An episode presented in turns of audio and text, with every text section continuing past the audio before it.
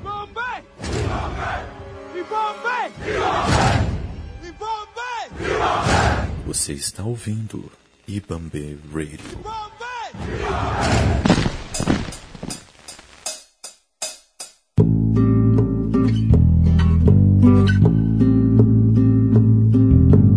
Salve, salve, queridos ouvintes!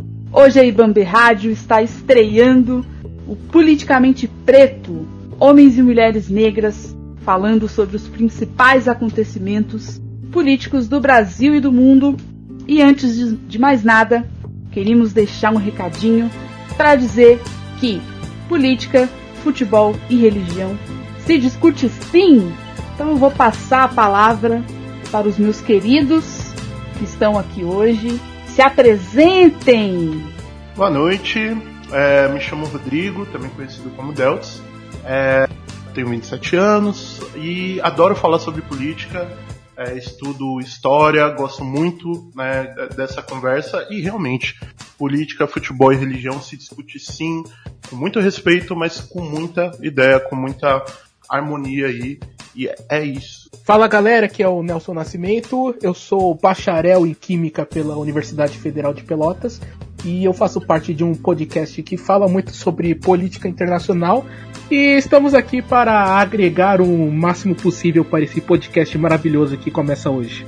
E eu, a voz que vos fala nesse programa, eu sou Natália Granato, integrante da Ibambe Rádio, uh, também é, sou estudante de História, sou ativista do movimento estudantil, do movimento negro. É, então, fiquem à vontade também para acompanhar o nosso podcast lá no Spotify, a Ibambe Rádio está no Anchor também. É, e acompanhe é, que semanalmente a gente vai se encontrar para opinar e para informar vocês.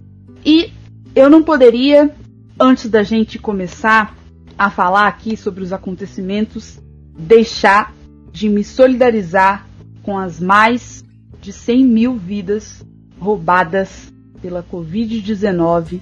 Tinham uma história, que tinham uma família, que tinham amigos, né? É, e hoje a gente sabe que a Covid-19 não está controlada no nosso país é, e infelizmente chegamos a essa marca que não pode ser encarada como um, um número e alguns zeros depois é, dessa vírgula. Então fica aqui a solidariedade do politicamente preto com todos que perderam pessoas queridas nessa pandemia do Covid-19. Então a gente vai abrir a nossa discussão assim, nos solidarizando e falando sobre essa marca que é um retrato da política negacionista que hoje encampa o governo Bolsonaro, os governadores e os prefeitos em todo o Brasil. É, eu acho importante a gente começar falando sobre isso porque é o tópico mais importante dos talvez dos nossos tempos, né? Você como estudante de história sabe que esse tipo de coisa é algo que vai ficar marcado, nós vamos ficar marcados sempre como uma geração que enfrentou isso, uh, que vai sofrer com os malefícios para sempre desta de tudo que acarreta essa doença, né? Perda de familiares, as pessoas que acabaram adoecendo e mesmo é, a, o desgaste emocional que tudo isso causa, a quarentena, é, a gente ter que conversar com negacionistas, é, as pessoas que não acreditam na ciência, né? Acreditam que é tudo uma grande balela. É, eu acho que tipo muito tem a ver com como a gente vai ser lembrado no futuro, né? O que, que a gente fez nesse período? Uh, o que, que a gente tentou fazer para ajudar o próximo? É isso que fica esse. Eu deixo esse pequeno questionamento para os ouvintes. Não sei se a mesa concorda. Ah, super concordo.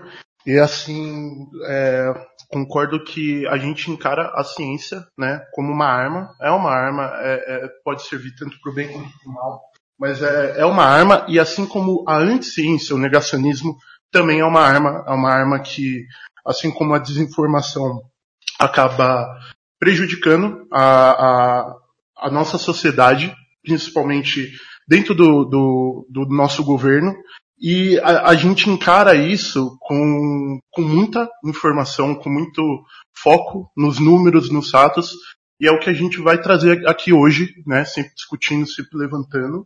E é perfeito ponto, né? Perfeito. Bom, são 100 mil mortes em pandemia é, que está longe de ser controlada. É bastante angustiante a gente ver esse cenário. De fato, a gente nunca viveu é, na história algo parecido com o que nós estamos vivendo agora. É, tivemos a, a gripe é, espanhola, a peste bucônica, mas nada semelhante à Covid-19, né? É, e com o tema da Covid-19 vem uma série de, de desdo, desdobramentos, né? É, tanto da, da pandemia em si, mas também de quais políticas públicas é, foram e estão sendo adotadas até o momento. Assim tem um dado é, dessa semana que 75% dos trabalhadores é, não tiveram direito à quarentena é, nessa, nessa pandemia. Né? Então, mais do que o resultado de uma política genocida, porque o que a gente está vendo é um genocídio, né? É, se aproveitam da, da pandemia para retirar direitos, cortar salários, um desemprego absurdo, né? Não é a pandemia é, que vai trazer é, a crise econômica, política e social. Ela já existia antes, né? A pandemia vai aprofundar esse cenário de caos que a gente é, vive no, no país. E hoje por hoje, se eu sair aqui desse podcast né, e ir para a avenida principal do meu bairro, eu vou encontrar bares abertos, é, muitos carros circulando. Se amanhã de manhã eu for no centro da cidade de Belo Horizonte, também estará uma grande circulação de pessoas, metrô e ônibus lotado, porque a partir do momento em que as pessoas não têm condições de ficar em casa, né? Eu vi um comentário que eu achei bastante é, complicado, para não dizer outra palavra, no Twitter, né, que o nosso problema é de nação, porque o povo brasileiro não sabe é, seguir regra e, e, etc. E eu discordo totalmente. Né? É, os grandes batalhões pesados do, do, operariado, agora o comércio querendo abrir shopping center, é, tem uma discussão, né? É, uma parte já, nove estados da, do Brasil já indicaram o retorno das aulas presenciais na rede básica a partir de agosto e setembro. Então, se hoje a gente tem 100 mil mortos, com a sequência, com a continuação né, dessa política é, negacionista, da gripezinha, anti-ciência, a gente pode chegar no final do ano é, com um cenário ainda mais é, aterrador do que a gente está vivendo agora, né? Perfeito. Eu, eu queria até complementar, né? Também estudo história, também acho importante a gente pegar dentro do, do, da, do entendimento do porquê, né? Que a, a, a, nossa sociedade ela prioriza o voltar ao normal, né? Do que a vida. Simplesmente a, a gente pode traçar um paralelo com a, a ideia de que a, mesmo no começo, né, assim, imaginando um mundo sem pandemia, é, muitas dessas reformas trabalhistas, antitrabalhistas, na verdade, é, reformas governamentais contra a população, a proposta agora que está sendo levantada de reforma tributária, tudo isso já viria, né? Como o, referenciando o, o, ministro atual da, do meio ambiente, eles querem passar essa boiada, eles já estavam com o planejamento de passar essa boiada. A pandemia veio, obviamente sem nenhum preparo, obviamente sem nenhuma visão, lembrando que hoje já deve ter passado da marca dos 90 dias sem um ministro da saúde, né, com o, o entendimento do, do, cargo, com a, a, prática médica exercida, né, com um médico no, como ministro da saúde. Então, é, é, fica muito claro se a gente se perguntar por que, que as coisas é, não estão parando como deveriam, por que, que a gente não está se preocupando como deveria, É, e entender que no começo da pandemia houve até um movimento de pararmos. Só que esse movimento durou até as nossas elites se organizarem. Até quem é, tinha que pegar é, o, o, esse termo, tenho que pegar corona, ou, ou, então tenho que me precaver do corona, enfim, quem dentro dessas elites, é, tanto econômicas, quanto né, raciais, quanto o, o, o, povo branco em si, a elite branca aqui dentro do Brasil, depois que teve esse surto, depois que é, iniciou e, e, e, teve os seus é, casos foram atendidos e se viu uma preparação de, dessa elite para trabalhar, aí a gente consegue ver o nosso quadro atual, que quem tem que fazer o trabalho braçal é, é, e proporcionalmente essas pessoas são economicamente mais desgastadas e negras, essas pessoas não param o trabalho braçal, não param o trabalho físico. Agora, o chefe, né, o dono da empresa, ou então o setor mais administrativo, ele teve o seu tempo para é, se adequar à crise e agora está operando de casa. Então, a quarentena pode continuar para as pessoas que podem ficar de quarentena. E já quem não pode, como bem citado pela Natália, continua arriscando a vida e é bem lembrável, bem memorável que não são números. Cada vida, cada zero desses 100 representa dezenas de milhares de pessoas que eram queridas, que é, é, possivelmente é, é vão fazer uma diferença enorme e já fazem para as famílias que, que as deixaram. Então, tudo isso está é, é, englobado nesses números que a gente vai trazer aqui hoje.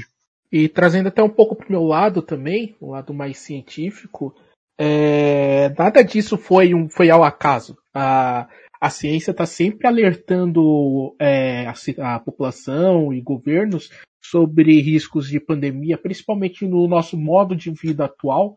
É, é muito fácil nós viajarmos. Um cidadão que hoje sai da China, ele chega no mesmo dia na Europa e amanhã ele já pode estar na América do Sul. É muito rápido esse tráfego de pessoas. Ah, nós nos acostumamos a andar em ambientes extremamente confinados, cheio de gente, metrôs, ônibus, elevadores. Então, tudo isso é, são um prato cheio para que esse tipo de catástrofe aconteça. E não é de hoje, sabe? Desde a década de 60, 70, a gente tem sempre estudos ah, apontando, ah, essa pode ser a próxima pandemia, essa pode ser uma... É, e ela ia chegar, uma hora ou outra. Acho que o que fica claro é que os governos é, mundiais, não só aqui no Brasil, mas é, em questão de mundo, eles nunca pensam mais do que oito anos, porque é o período em que eles vão ficar no poder. Então, tipo, ah, no meu governo não vai acontecer nada, vou deixar para que. Vou gastar tudo que eu posso gastar. Não existia uma, uma contramedida em país nenhum. É, em caso de crise, não existia nem é, na saúde, nem na educação, nem na é, economia, empresas quebraram e tudo bem, ah, pessoas morreram e tudo bem, ah, o caos que ficou a educação, está todo mundo acompanhando, principalmente aqui em São Paulo. Recentemente teve o Dória deu um pronunciamento falando bastante sobre isso, mas tipo nunca houve um pensamento assim tipo e se acontecer isso, o que nós faremos? Qual que é o nosso a nossa forma de agir? Não não existiu em ninguém, nenhum país, nenhum uh, nem aqui, nem nos Estados Unidos, Inglaterra, Itália, e por isso deu no que deu. 100 mil pessoas, algumas pessoas dizem que é pouco ainda, é, infelizmente, pessoas que fazem pouco caso dessas 100 mil, pessoas inclusive que perderam familiares, acham que 100 mil pessoas é um número pequeno, mas é, é complicado, sabe? Porque é complicado. Traçando um, um paralelo, é, Wuhan, essa semana, né, que é a cidade é, onde surgiram é, os primeiros casos né, é, de Covid-19, é, já começa, inclusive, a abandonar é, o uso de máscaras. Né?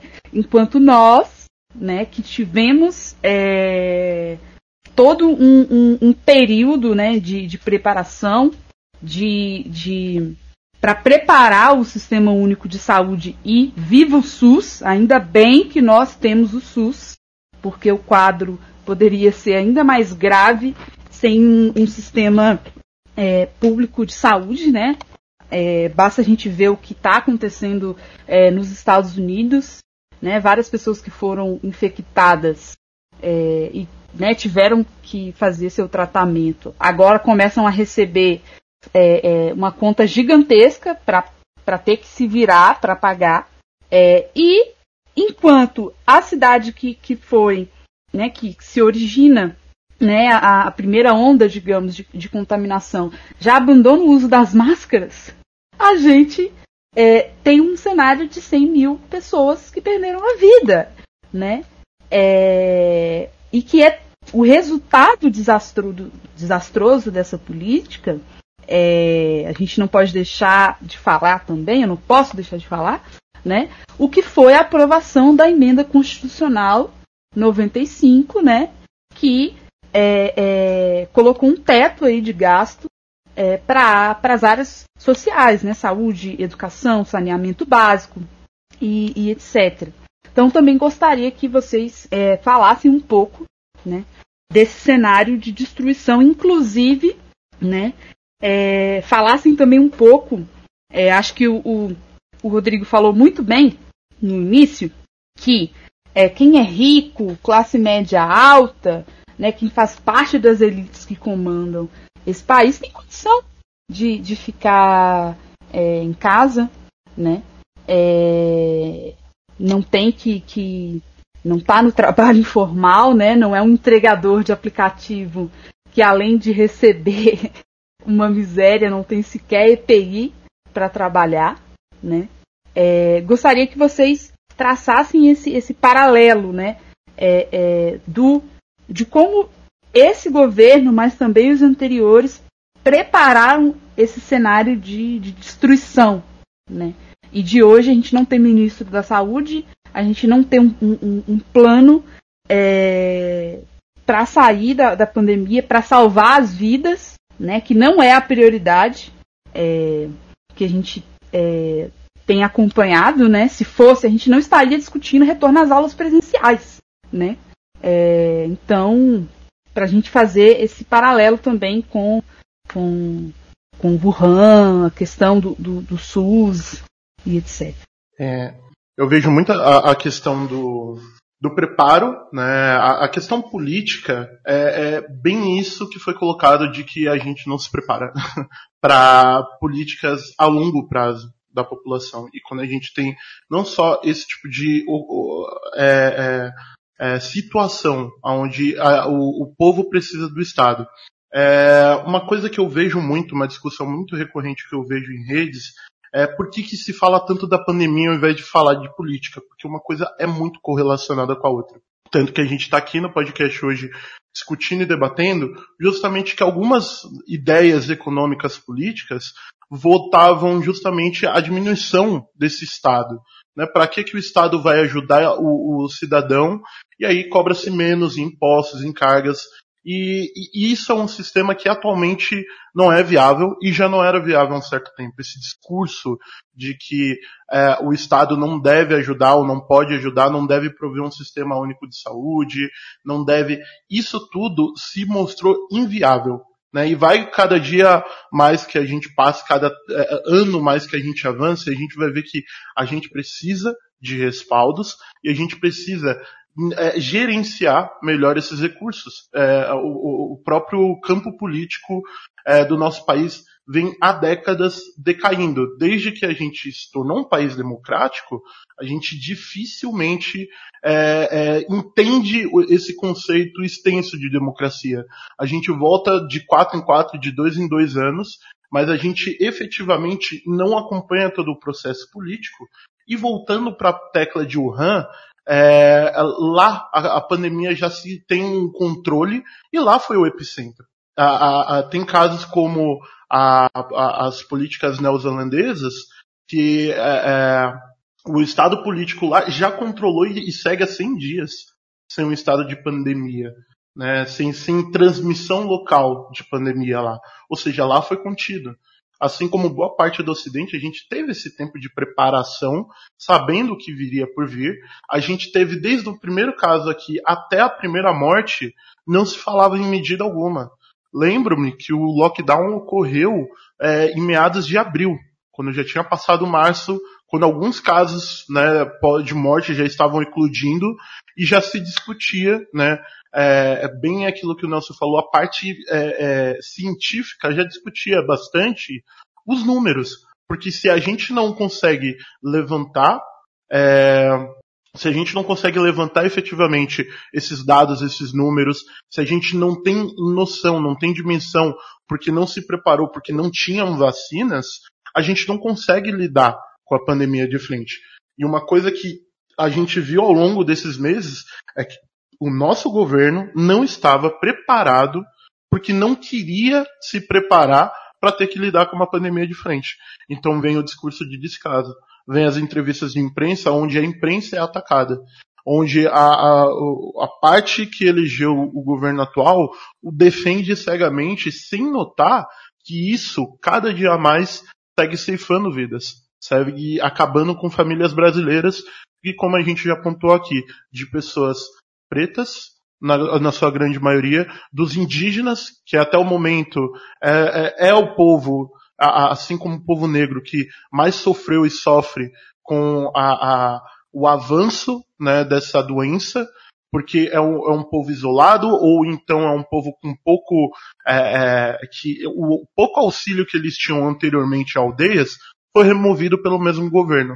Programa Mais Médicos, que era um, um programa voltado para atendimento desses povos isolados, foi extinguido né, com a desculpa de serem médicos cubanos e de estarem implantando um novo sistema, um novo governo, que é mais uma das falácias, e eu acho que é isso que a gente vem aqui, todas as notícias que a gente trouxe para conversar aqui hoje, são dentro dessa linha de raciocínio. O quão falacioso é a justificativa do governo para que ele não lide com os problemas. O quão difícil é de acreditar nas desculpas que o governo cria para que ele se isente da responsabilidade. É isso, gente. E eu queria ressaltar também que uh, é um pouco diferente as coisas na China é, em relação ao mundo. A China é praticamente um mundo à parte. É, são quase um bilhão e meio de pessoas lá. É um mercado muito aquecido, a indústria lá é absurda. Uh, praticamente tudo que você tem na sua casa, pelo menos uma peça foi produzida na China.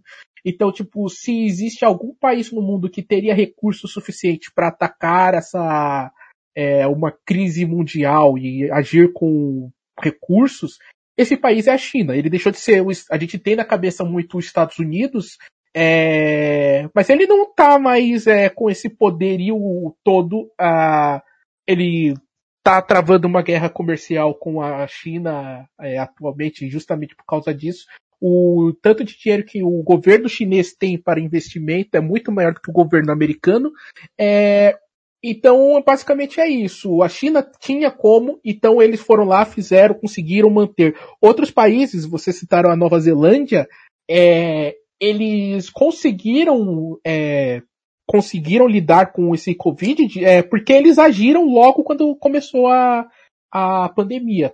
Fizeram testes em toda a população, as pessoas que tinham alguma coisa já foram colocadas em, é, em ambientes seguros, longe de seus familiares, para tentar evitar. Então, eles foram um dos países que tem o maior sucesso com, nessa taxa. O governo brasileiro, ele cai muitas vezes nessa falácia que é feita para manter os seus eleitores, né? que é, muitas coisas são muito baseadas na fé. A gente, não na fé é, religiosa, mas na fé, tipo, é, determinadas coisas vão acontecer desse jeito porque tem que acontecer. Por exemplo, quando começou a Covid, eu lembro que muito se falou de que ah, no Brasil nunca vai acontecer isso porque o nosso clima não permite. Ah, não, existem é, vírus que sobrevivem a temperaturas negativas e em ácido sulfúrico. Isso são fatos, a gente conhece isso. E aqui, e, tipo, aqui no Brasil fica muito, ah, não, é, se a gente fizer, sei lá, greve de fome, tudo se resolverá.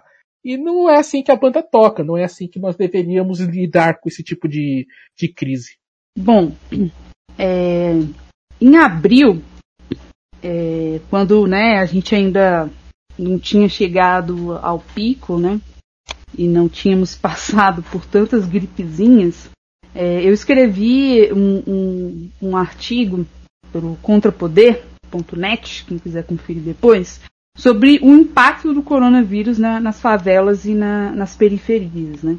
É, e eu discutia justamente é, porque a principal, se você entrar hoje no, no site do, do Ministério da, da Saúde, é, a principal política pública é, de prevenção à, à Covid-19 é você lavar as mãos e com, com água corrente, né, e, e, e, sabão, né, ou a utilização de, de álcool em gel e, e etc.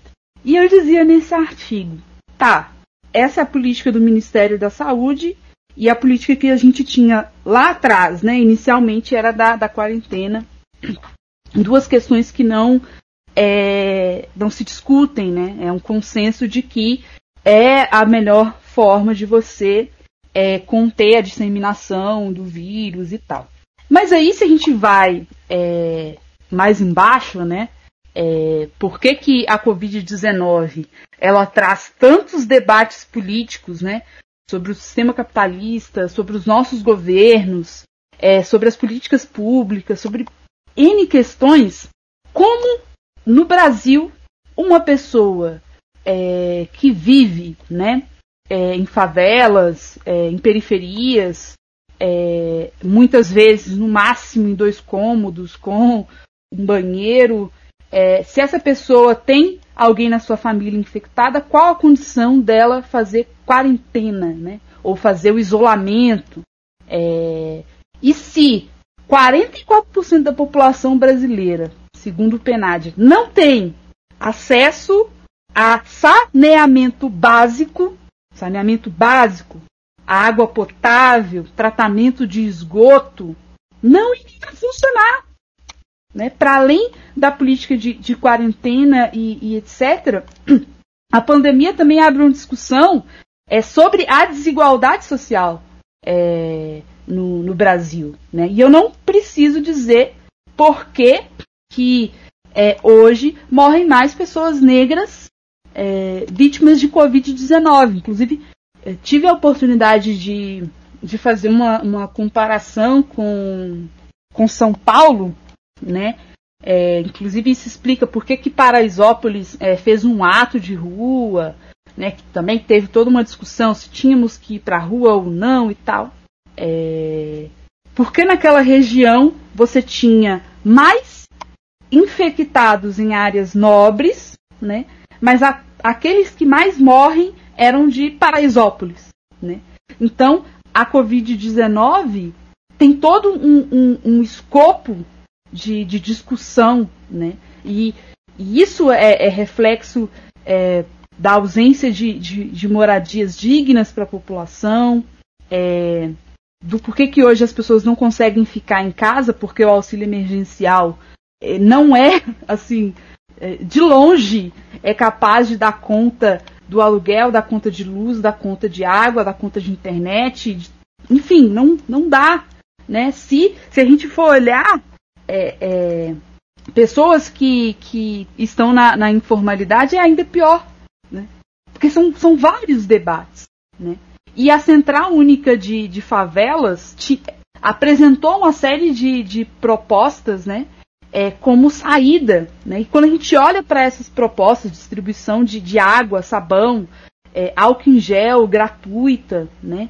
É, organização de mutirões do sistema S, né, do SUS, porque, por exemplo, quando a gente fala de informação, isso é muito importante. O próprio SUS, é, ele, ele conta com, com equipes, né, é, de atendimento familiar, né, que essas famílias conhecem, confiam, né? Porque a gente tem um, um histórico é, de, de, de, contaminação por dengue, por gripe, né? E, é, e, e essas equipes do SUS é, poderiam fazer esse trabalho de informar, né?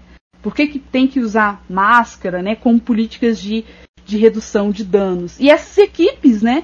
Esses multirões que a CUFA é, propôs nunca foram feitos, que é algo que o SUS é, já contava é, ampliação, contrata mais contratação é, de profissionais da, da, da, da saúde, né?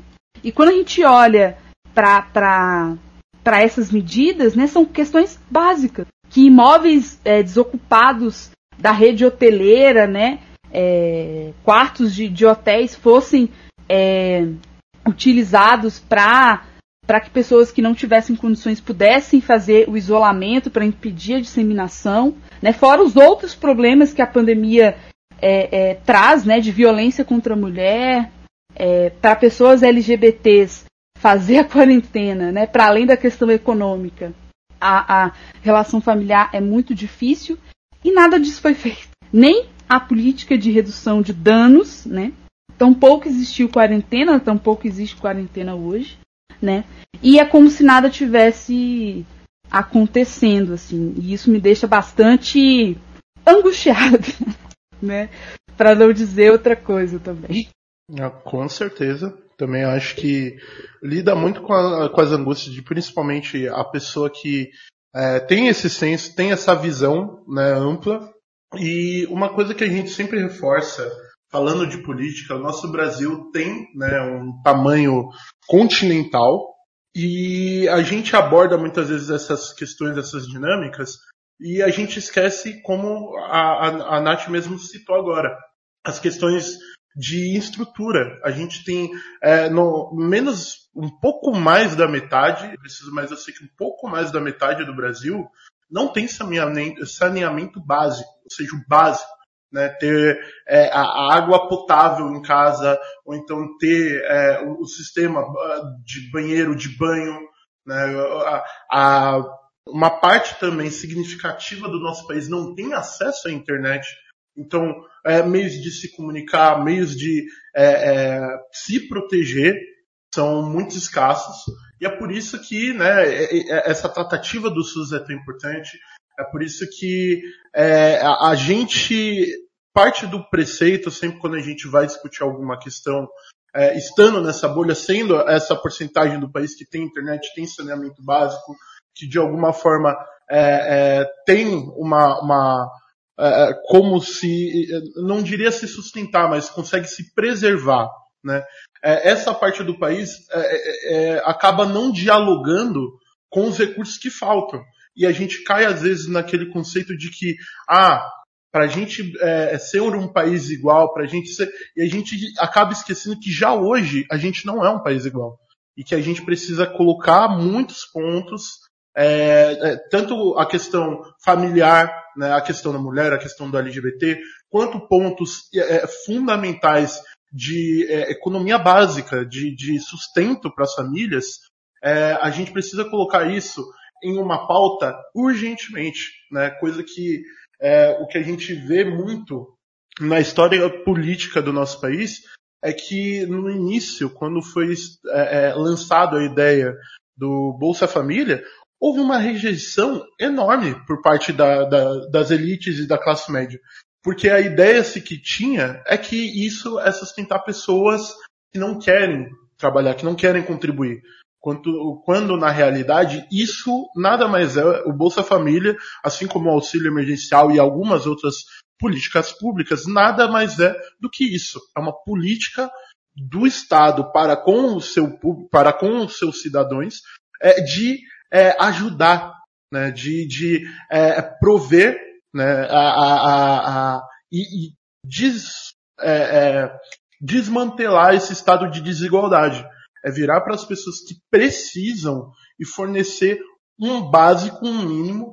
E a gente, é, é, é, toda essa questão mundial da pandemia, levanta-se hoje essa ideia que a gente perpetua aqui dentro é, é, é, desse podcast, desse espaço importante, de que se a gente quer melhorar a vida politicamente dentro e fora do nosso país, a gente precisa de políticas públicas para acabar de vez com a desigualdade dos países. Acabando com a desigualdade dos países, a gente consegue manter esse nível saudável de, é, é, de qualidade de vida para um, um, estado inteiro.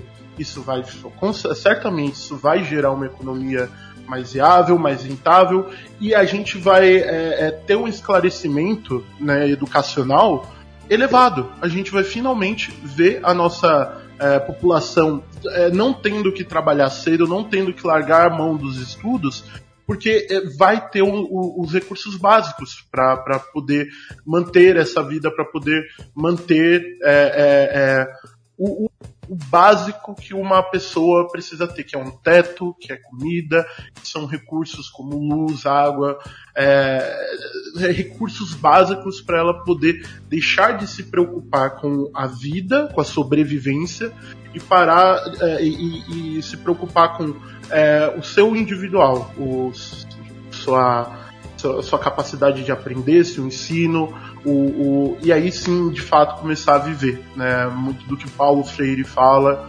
E, bom, é, seguindo um pouco o eixo e passando já a bola para o Nelson, eu queria levantar mais a questão de como essa pandemia ela vislumbra, como a gente consegue olhar para o futuro pós-pandemia, olhando os números, olhando o que a gente é, pode e tem que fazer é, daqui para frente.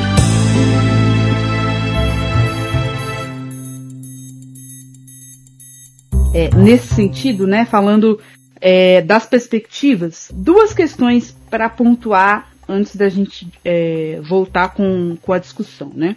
É, no, no, nos últimos dias, né, é, saiu aí é, mais uma vez, né, uma metralhadora de merda do, do Bolsonaro dizendo que a Amazônia não pega fogo, né, né, que ela está intacta e alguns é, economistas, né, inclusive da burguesia, é, fazendo um apontamento sobre é, esse como vai ser esse tal do novo normal, né? Querem dizer pra gente que tá tudo bem, que tá tudo. Agora é uma nova vida, né? É, e que é, o Brasil tem uma recuperação econômica bastante incerta, né?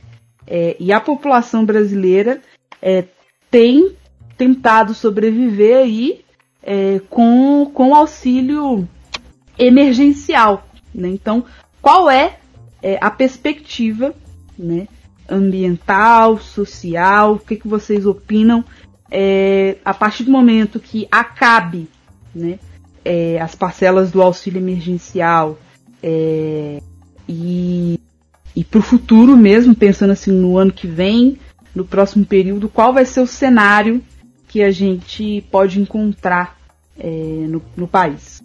É, vamos lá. Eu acho que na questão da Amazônia, é, uma coisa que é importante a gente falar é que sim, existe o que as pessoas estão chamando de período de queimadas da Amazônia, que é o período em que a gente está vivendo, que é um período onde é, acontece sim algumas queimadas é, naturais lá, é algo que faz parte do bioma local.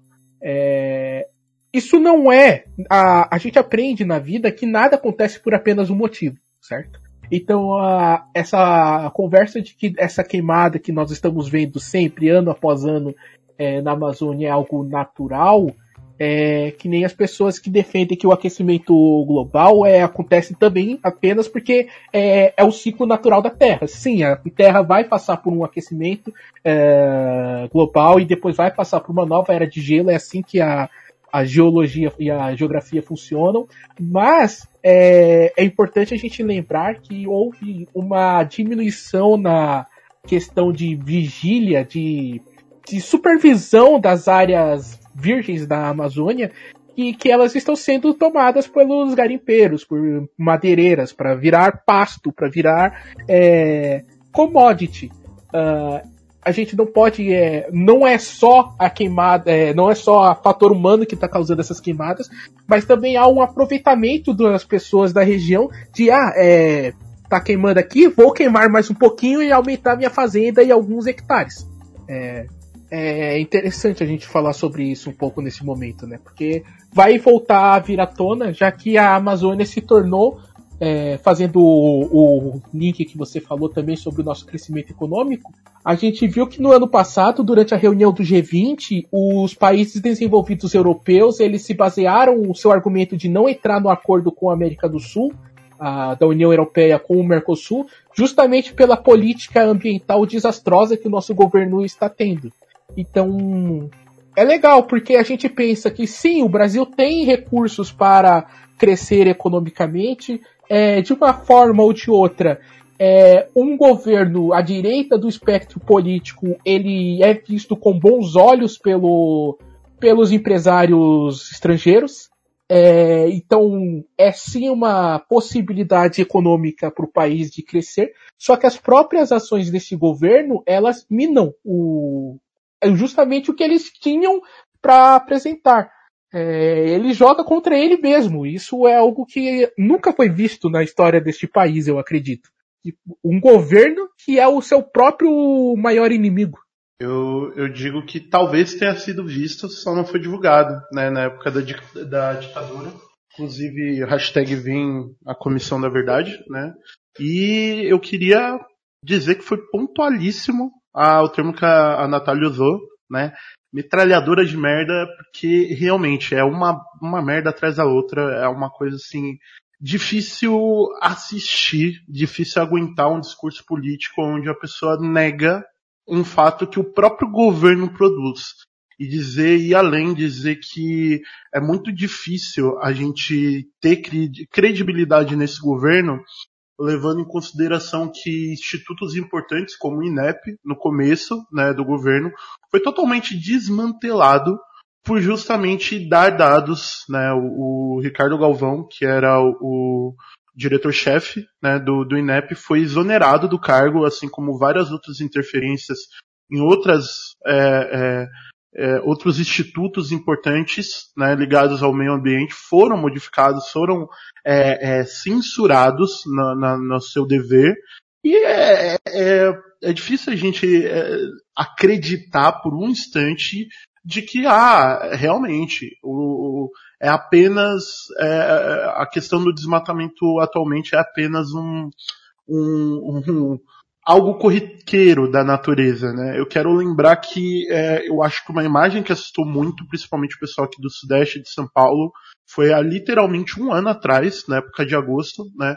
Que veio uma nuvem incrível. Foi, era três horas da tarde e estava à noite em São Paulo, no Rio de Janeiro, em algumas cidades do interior, com uma nuvem né, de, de detritos, de poluentes vindos. E aí a gente questionou bastante da onde vem, da onde vem, vem da Amazônia. Né?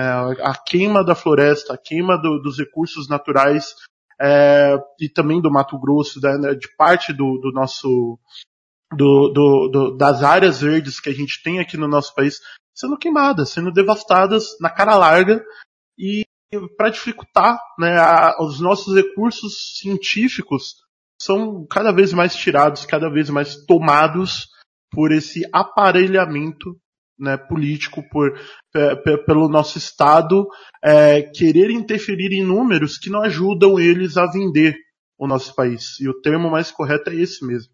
Não é divulgar, não é criar um marketing, é vender o nosso país. Sim, sim. É, inclusive, eu me lembro bastante desse dia, é, porque a fumaça preta é, chegou em Belo Horizonte.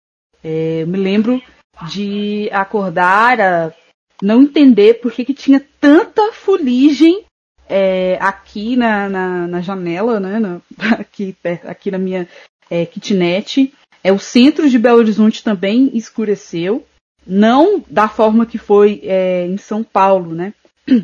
É, e a própria questão, né, da, da Covid-19, é, veja como é, né? Tipo, toda a nossa discussão, todos os pontos que a gente passou, é, volta na, na mesma, perpassa, né, a mesma questão, né? Que a ofensiva que existe é, dos governos, né, que são os agentes das grandes multinacionais, dos grandes é, empresários, e acho que aquele vídeo da reunião ministerial é, escancarou isso para todo mundo, como a gente está vendo isso agora na pandemia. Por quê? É, quando rolou esse, essa discussão que, que o Nelson traz para a gente, é, né, do Macron e a discussão com, com, com a Alemanha, Estados Unidos e, e etc., eu olhava e ficava assim, meu Deus, é o sujo falando do mal lavado, né?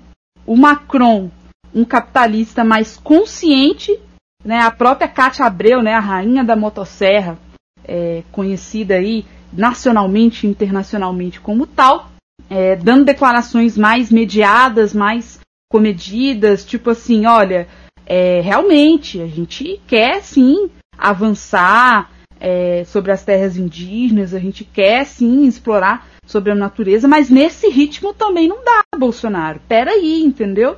É, não que a França não, não cumpra um papel imperialista, né? Mas tem a ver também com, com hoje a gente ter um governo que é mais subserviente ao imperialismo americano do que o europeu é, no, no país, né?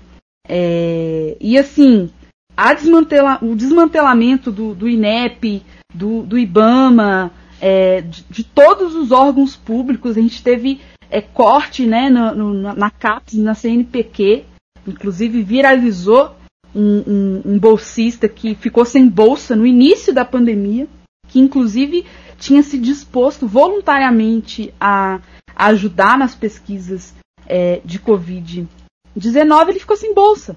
Né? É, fiscais também foi, foi né, matéria de, de, de, jornais fiscais que foram é, afastados do, dos órgãos porque é, denunciaram né, é, esse avanço na, na, na Amazônia. E uma coisa é o que traz o Nelson, né? É, de, de alguns processos que são naturais, né? Mas, por outro lado, tem um outro ponto, né? Como a ação humana, né? É, e aí eu não estou falando aqui né, de um eu individual, né, o Rodrigo ou o Nelson ou quem está nos escutando, né, são os latifundiários, as multinacionais, o interesse econômico que existe é, por trás, é, como a atuação dessas empresas tem mudado, né? É, é, e, e, pode aí fazer com que em 30, 40 anos a nossa espécie esteja é, ameaçada, né? Inclusive queria perguntar, deixar essa deixa para você, Nelson. É, cheguei a ver alguns estudos, né, sobre a origem da da, da Covid-19, né? É, e tem uma tese que é, afirma que o vírus salta né, de, de animais é, para humanos é, por conta dessa ação mesmo, né, destruição de, de habitats e, e, e etc. Também teve um, um, a denúncia né, que a própria Greta é, fez, né, tivemos aí a primeira greve geral pelo clima no mundo e essa discussão né, que perpassa a Amazônia, que perpassa a situação que a gente tem hoje, mas também uma situação mundial né, de como tem sido a exploração da natureza e como isso pode seguir gerando outras pandemias quando a gente sequer saiu é, dessa agora. É, vamos lá. O, quando você tem um, um organismo que ele funciona de uma forma simbiótica, ou seja, que ele precisa de outro organismo para sobreviver, muitas vezes, uh, mesmo que isso acabe o matando, é, é natural e a natureza sempre vai buscar esse movimento é, de que ele busque o organismo mais complexo, por, uma, várias, é, por vários fatores. Primeiramente, o ser humano ele é o organismo que na Terra tem o maior locomoção de espaço territorial. Então, isso auxilia com que ele se propague em maiores distâncias. E a gente sabe que ali na natureza, um dos, tipo, é, uma das maiores fontes de, de fazer, de qualquer organismo fazer o que eles fazem é a reprodução. Então, se eles têm um organismo que ele dá a eles a maior capacidade de reprodução do que é, um morcego, por exemplo, que fica ali é, em um determinado bioma, ele vai buscar fazer isso. É, existe uma questão que é a questão de é, mutação de vírus. Vírus são muito é, eles conseguem mutar muito rápido. Então, quando aparece um vírus que ele consegue mutar e essa mutação favorece com que ele sobreviva em seres humanos, por causa do nosso próprio movimento também é, faz com que essa, essa, esse vírus, essa bactéria, dependendo, ela se propague muito rápido. Ele, se ele sobreviveu em seres humanos, a gente tem essa mania de andar o globo inteiro. Uma pessoa, ela muito dificilmente ela vai é, nascer e morrer é, no específico local onde ela ficou. Sabe? Tipo, é, a gente aqui de São Paulo, a gente volta e meia tem que andar pelo Brasil, a trabalho ou a lazer, é, indo para outros países, outros continentes. Isso hoje favorece esse tipo de, de pandemia. Então, uh, não que necessariamente o vírus vá pular para o ser humano uh, por causa do desmatamento, não é que seja uma questão de causa e efeito, mas existe aí sim tipo uma vantagem é, evolutiva em você ir atrás daquele que vai te dar mais recursos para você sobreviver. É, não sei se eu consegui me fazer claro. Mais uma perguntinha. É, o papo. Gente, essa estreia do, do politicamente, politicamente preto tá, tá muito boa. Eu acho que sequer a gente vai conseguir vencer a nossa pauta.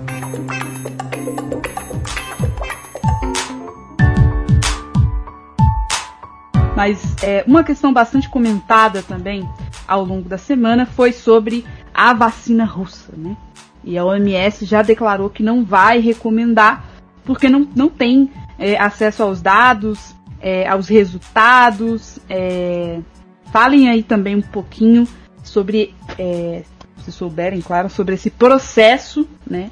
E os riscos que a gente tem caso a gente tenha uma, uma, uma vacina, né? Que a gente está aí nessa corrida é, monstruosa para ver quem é que vai sair com a vacina primeiro, os riscos que, que o povo né, pode ter é, se, se servirem aí como, digamos, é, o, o, o bode na, na sala, né? Uma vacina que não tem testes suficientes, se realmente não tem, e é, um pouco dessa, dessa solução, né? Porque agora a gente também tem isso, né? Soluções mágicas que são é, oferecidas. Sim. É, sobre a vacina russa, né? Sobre a, a vacina para Covid-19 que foi produzida na Rússia, é, tem, eu estava lendo, inclusive, é, um, um, lendo e vendo né, um vídeo a respeito que é justamente discutindo se dois pontos básicos, né? A partir de dois, dois pontos. Um, a, part, a, a, a vacina realmente é efetiva. E dois, a vacina realmente não é. Nesse primeiro ponto, é, se, a, se a vacina for realmente efetiva e a Rússia não trazer esses dados, indica que, é, primeiro, uma, uma grande desconfiança né, mundial, grande desconfiança é, é, através da, da, dos dados, até para para não querer trabalhar ou por falta de incentivo ao governo.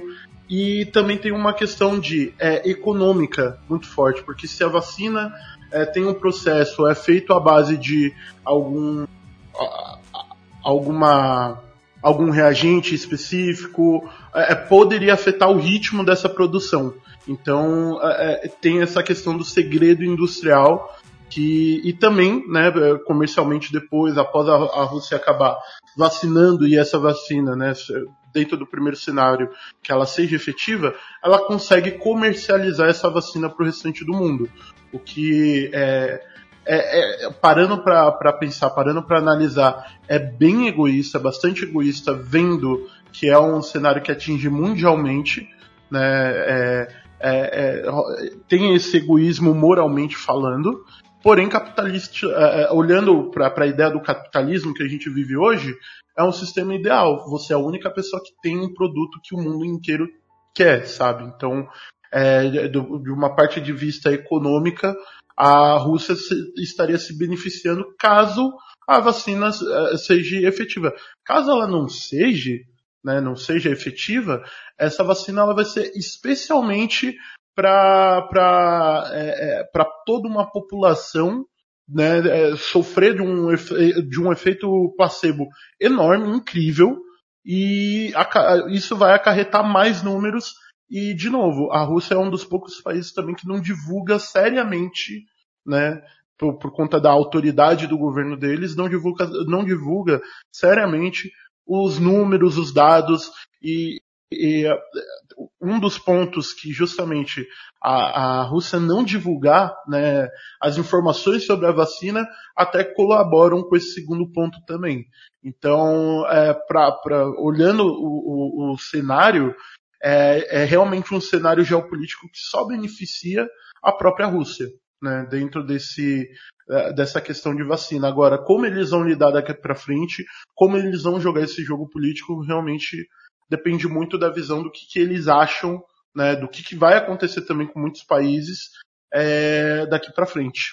É, eu posso falar um pouco sobre isso porque a, a minha graduação, eu fiz iniciação científica em um laboratório de síntese orgânica e um dos grandes chamarizes do que a gente tentava fazer lá era encontrar um possível fármaco antioxidante. Uh, qual é a importância de um antioxidante? Acho que hoje em dia todo mundo sabe, né? Até pela divulgação maior de informações, antioxidantes são possíveis medicamentos que podem ou não prevenir cânceres. Então, no meu, o meu TCC foi muito baseado nisso. É, existe sim é, quando você está pesquisando. No caso, ah, lá fora acontece muita pesquisa privada de empresas. Aqui no Brasil, é, isso praticamente não existe. Toda a pesquisa é governamental. Ainda assim, você, como pesquisador, se você consegue descobrir um fármaco novo, uh, você vai colocar a patente no seu nome e você vai ganhar por aquilo. Você que trabalhou, então você vai receber, o governo recebe uma parte, você recebe outra. É, por que, que isso é importante? Ah, desse caso específico da Covid, acho que, uh, como todo mundo está vendo, que é um negócio muito fora da curva e que chamou muita atenção é, de todos, é, as pessoas, os governos, aliás, os pesquisadores estão trabalhando de uma forma muito mais aberta, tanto com a mídia quanto com os próprios pesquisadores, porque viu-se a necessidade de trabalhar em conjunto para derrotar isso porque, querendo ou não, o Covid paralisou tudo. Paralisou a economia. Bom, temos mais de uma hora de podcast. E agora a gente está se encaminhando para o nosso final. E eu gostaria de trazer mais três, quatro questões para a gente tentar ser sintético aqui para trazer para vocês. Essa semana, os manifestantes voltaram às ruas de Beirute, né? É, pedindo mais mudanças para além é, da pauta é, da, da, renúncia, né, da saída é, do primeiro-ministro é, libanês. O Facebook também removeu 20, mais de 22 é, milhões de conteúdos com discurso de ódio. E nós também tivemos é, o pedido de impeachment da coalizão negra por direitos e mais uma vez a PM de São Paulo matando um jovem negro no dia em que ele faria 20, 19 anos. Então, gostaria que vocês falassem um pouco disso para a gente se encaminhar para o final do nosso politicamente preto, nosso episódio de estreia. Uau, bom, vamos lá. São notícias eu vou começar, eu acho que pelo o, o mais impactante, né, aqui pra gente nacionalmente falando, que são a, a, a, como a repressão, né, ela trabalha e age né, no corpo preto, né, no corpo negro, é, aqui dentro do nosso território, é, e lembrar que é, do mesmo jeito que é, houve uma repercussão no caso de George Floyd, também tem um tipo de repercussão, só que só social. O midiático fica de fora. Né? O político muitas vezes fica de fora dentro dessa discussão quando a gente vê um corpo preto morto aqui é, é, novamente pela polícia, pelo Estado, o que leva a gente a reforçar essa ideia de do quanto a nossa polícia mata é, seguindo aqui para a questão do, do, de mais um pedido de impeachment, é o 56 pedido na mesa do Rodrigo Maia, que é o, o, o presidente congressista do, é, é, do Congresso Nacional, ele é, é, é, o deputado que, que lida, que fica com a mesa de presidente lá, né, que preside toda. e que é, tem encargo de levar isso adiante ou não. Né, a, justi a, justificativa muito plausível, muito palpável desse pedido, desse pedido específico é justamente o genocídio que ocorre, né? E, bom, uh, seguindo aqui as notícias sobre uh, os discursos de ódio uh, que a gente ver removido das redes sociais. Eu acho que é uma boa prática, né? Até porque isso leva a, a, a, a tática, principalmente nessas próximas eleições presidenciais do, nos Estados Unidos, assim como nas demais nações que se inspiram na política norte-americana, norte-americana como a nossa, leva a gente entender que políticas voltadas para discurso de ódio, voltadas para a famosa fake news, vão ser mais amplamente é, caçadas e, e é, combatidas. E por fim, a questão dos manifestantes em Beirute, é, eu, eu acredito que tem um pouco a ver com o estado de cada, de cada país. É, vou, vou até me inteirar, buscar me inteirar um pouco mais sobre os assuntos, mas eu vejo um pouco é, de como ocorre a maioria dos movimentos populares, pegando aqui o histórico na América Latina, como ocorre o próprio Chile. Né? As pessoas foram à rua por um direito, conseguir esse direito e a, aproveitar um leque de, de oportunidades de cobrar esse Estado, de cobrar esse governo. E eu vejo essa manifestação. Eu não tenho tantas informações assim. E eu queria até saber um pouco também do que o Nelson acha sobre essa pauta e todas as outras que a gente precisa falar antes de encerrar esse maravilhoso podcast. Uh, vamos lá, Beirute, Beirute, o que, que aconteceu? Acho que as imagens uh, todo mundo viu, todo mundo se impactou. Aparentemente foi nitrato de amônia que explodiu, né? O, até onde eu vi, eles estavam é, com essa tese. Se bem que não, porque eu dei uma pesquisada que não teria, sei lá, me parece. Nitrato de amônia não parece ter sido explosivo. Pode ter sido alguma outra coisa. Mas acho que ficou claro e ficou rapidamente claro que aconteceu por causa de negligência dos órgãos públicos. Teve aquela briga com o, o capitão do navio que desembarcou, né, que ele não poderia desembarcar em seu local de destino final.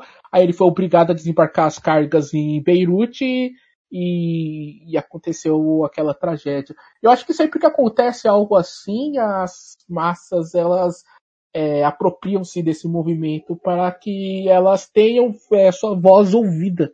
Isso é bastante comum, é, porque tragédias mostram, dependendo da forma como o governo lida com tragédias, dependendo se a tragédia foi causada por ele ou não, é, isso desperta o, o movimento de raiva, de, de insatisfação com alguma coisa. Eu acho que isso justifica os movimentos por lá em Beirute. Lembrando que o Beirute é a capital do Líbano, né? Que é um país extremamente abalado por é, atentados terroristas, muitos com caráter religioso em voga. Então, infelizmente, o Oriente Médio, assim como a África, é, muitas vezes são relegados a segundo plano nos noticiários como é, locais em que acontecer uma tragédia é algo rotineiro, é algo comum. Teve que explodir uma bomba muito bizarra em Beirute para que isso chamasse a atenção. Isso é, é realmente muito triste. É, o meu podcast recentemente, o Taberna do Manco, se vocês quiserem escutar depois, a gente fez um especial em três partes sobre a guerra do Iêmen, que é uma guerra que está acontecendo um genocídio no Oriente Médio deste país, da, da população desse país, o Iêmen, porque eles estão pegos no fogo cruzado entre o Irã e a Arábia Saudita, e é outra coisa que acontece, poucas pessoas falam, é, não há, não se dá a, a devida atenção para isso. Bom, também vou deixar aqui a minha opinião final sobre esses acontecimentos. É, a gente não está num novo normal, né? Segue a, a marcha do, do genocídio, é, mais um trabalhador, um jovem trabalhador morto pela polícia do senhor João Dória, né? É, durante é, o mês de maio nós tivemos manifestações é, antirracistas, onde as comunidades se, se, se auto-organizaram né, com associações de bairro. Também tivemos a, a, as manifestações das torcidas organizadas, que não teve uma, uma continuidade é, pela política das direções né, das maiores organizações brasileiras, como CUT, CTB, UNE, enfim, é, MNU, o Negro e, e etc. É, e a gente precisa dar um, um, basta. A gente precisa dar um basta. É, toda semana é, é, é, um assassinato diferente de, de uma pessoa negra, né? É, e o J. Marques deu uma, uma entrevista para o canal Combate Socialista no YouTube. Se quiserem seguir também, fiquem à vontade, eu colaboro lá. E ele dizia: Nós estamos indo para a rua porque nós não queremos morrer de fome, nem de tiro, nem de Covid. É... E é justamente isso que o povo do, do Líbano é, tá, tá fazendo. Eu acho que, que é um exemplo a ser seguido, sim.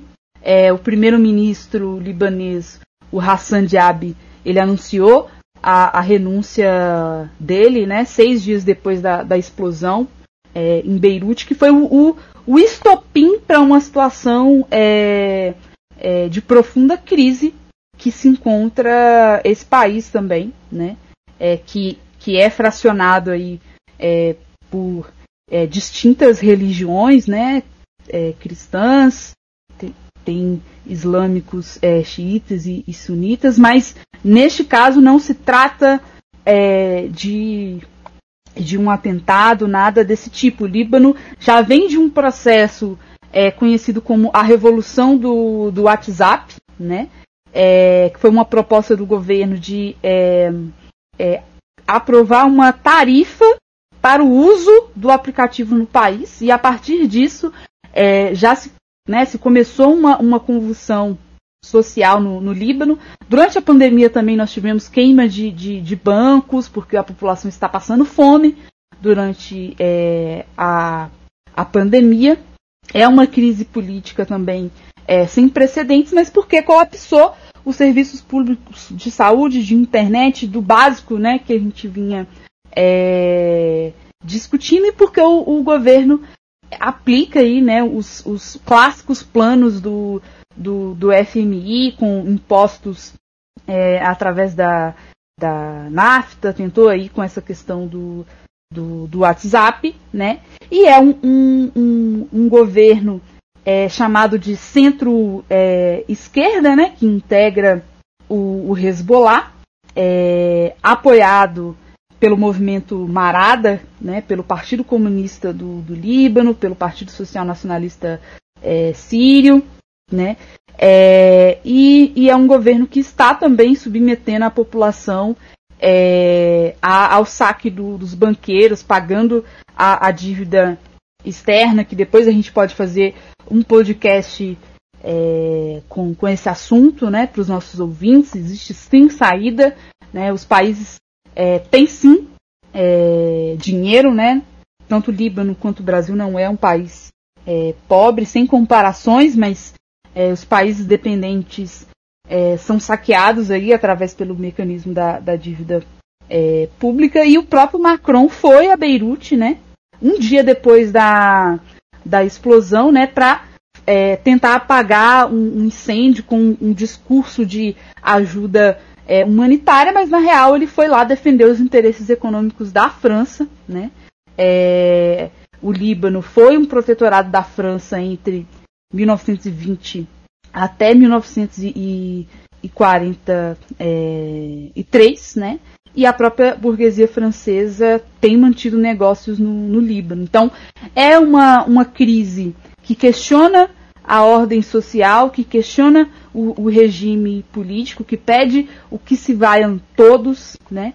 É, e que esses setores do, do empresariado e do imperialismo também se, se vá. Né? O setor social que a gente vê na rua são jovens, trabalhadores, desempregados, mulheres empobrecidas, né? com, com uma raiva imensa é, dessa situação e que, independente dessas é, é linhas divisórias, né, com distintas religiões, todos estão repudiando os mesmos partidos patronais, é, independente é, da sua religião, né? E eu acho que o povo libanês, como a gente carece também é, de uma de uma de direções políticas, né, é, que sejam diferentes, que sejam independentes, né, para terminar com com esse desastre, né? Então fica também a nossa, a minha, né, solidariedade internacional aos trabalhadores e à juventude do povo libanês que está é, sofrendo